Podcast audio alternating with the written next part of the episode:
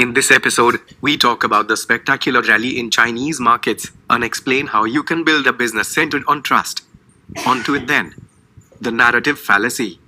Humans have an innate desire to connect dots and make sense of the world around us. To this end, we construct flimsy accounts of the past and create stories that can easily explain outcomes. As an article in the Farnam Street notes, it's implicit in how we understand the world. When the coffee cup falls, we need to know why it fell. We knocked it over. If someone gets the job instead of us, we need to know why they were deemed better, they had more experience, they were more likable. Without a deep search for reasons, we would go around with blinders on, one thing simply happening after another. The world does not make sense without cause and effect. And this feature of storytelling forms a key part of the human psyche. It's wired in our DNA. However, there is a tiny problem with this whole scheme. It's particularly susceptible to exploitation. Back in 2014 to 2015, China's stock market went on a spectacular rally. A rally so phenomenal that people couldn't believe what they were seeing. Every day the market kept making new highs and it seemed like anybody could make money betting on stocks. However, this rally wasn't necessarily premised on sound fundamentals. There were no structural government reforms. There wasn't a drastic improvement on the economic front. And China's GDP wasn't exactly booming either. Instead, the market rally was primarily driven by state propaganda. The Chinese state media began constructing elaborate narratives about a growth spurt in the economy. They weaved stories around concept stocks, fledgling companies that had the potential to change entire industries.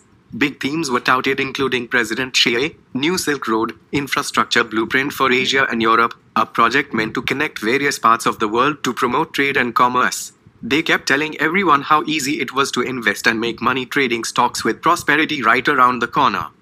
And people eventually started buying into this narrative. The rally was now being rationalized. Millions of retail investors kept accumulating stocks en masse. Many quit their jobs to pursue investing as a full-time profession. High school students started betting using spare cash. Housewives, farmers, street hustlers, everybody got in on the act. A survey revealed that more than 60% of new investors that entered the stock markets during the period didn't even have a high school education. And the government remained an active participant all along. Regulations were diluted. They relaxed norms for margin trading, a mechanism where you buy shares using borrowed money. Imagine this, people betting ludicrous amounts of money using borrowed cash. It can't possibly end well, can it? In fact, some even borrowed money beyond permissible limits through unregulated channels, small online lenders, trust loans, etc. The euphoria was real. The Shanghai Composite Index, a group of stocks supposed to represent the Chinese markets, rose by 150% in a few months. You had more than 40 million account openings between June 2014 and June 2015. It was getting out of hand. Eventually, the government had to crack down on margin lending. For the first time in almost a year, it seemed like the government wanted to tame the bull, and investors feared the worst. They panicked, selling stocks at throwaway prices. They knew the rally wasn't going to last long. The market tumbled 40% in just 2 weeks, and the inevitable crash followed soon after. That was 2015. And people think it might be happening again. Right now. Now obviously this isn't to say that Chinese markets are rallying today without rhyme or reason. After all, stocks were trading at steep discounts during COVID, and China is slowly opening up its economy. But the optimism is slowly devolving into a frenzy.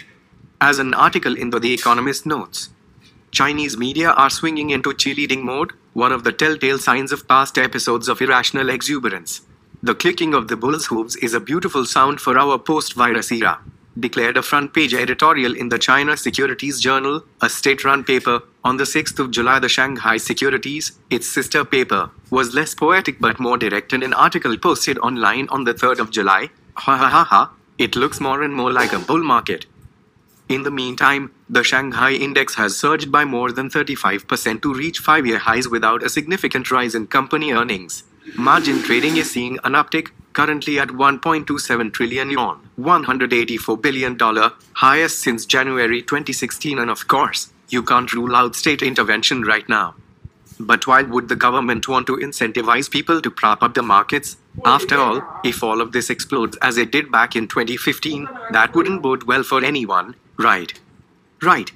But the government does have other perverse incentives. When there aren't enough fabs to grow the economy, the state turns to unconventional methods. Back in 2015, the government was hoping for a revival in confidence by propping up the markets. They wanted to further the Chinese dream and help turn the tide. After all, if people could earn and create wealth with booming markets, that would, in turn, rejuvenate demand. People would spend. People would consume. You could kick off a virtuous cycle of growth. More importantly, a rally in the domestic stock market convinces people to invest locally as opposed to seeking foreign markets. It reduces money outflows. It can help in so many ways. Unfortunately, it's not easy to tame financial markets. The frenzy can get out of hand very quickly, and any intervention after this could potentially have catastrophic consequences for everyone involved. The bottom line: markets don't drive the economy.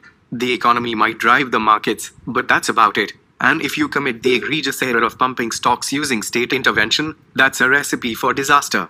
As The Economist succinctly put it, healthy bulls need only a diet of grass. Injecting them with steroids is an invitation to trouble.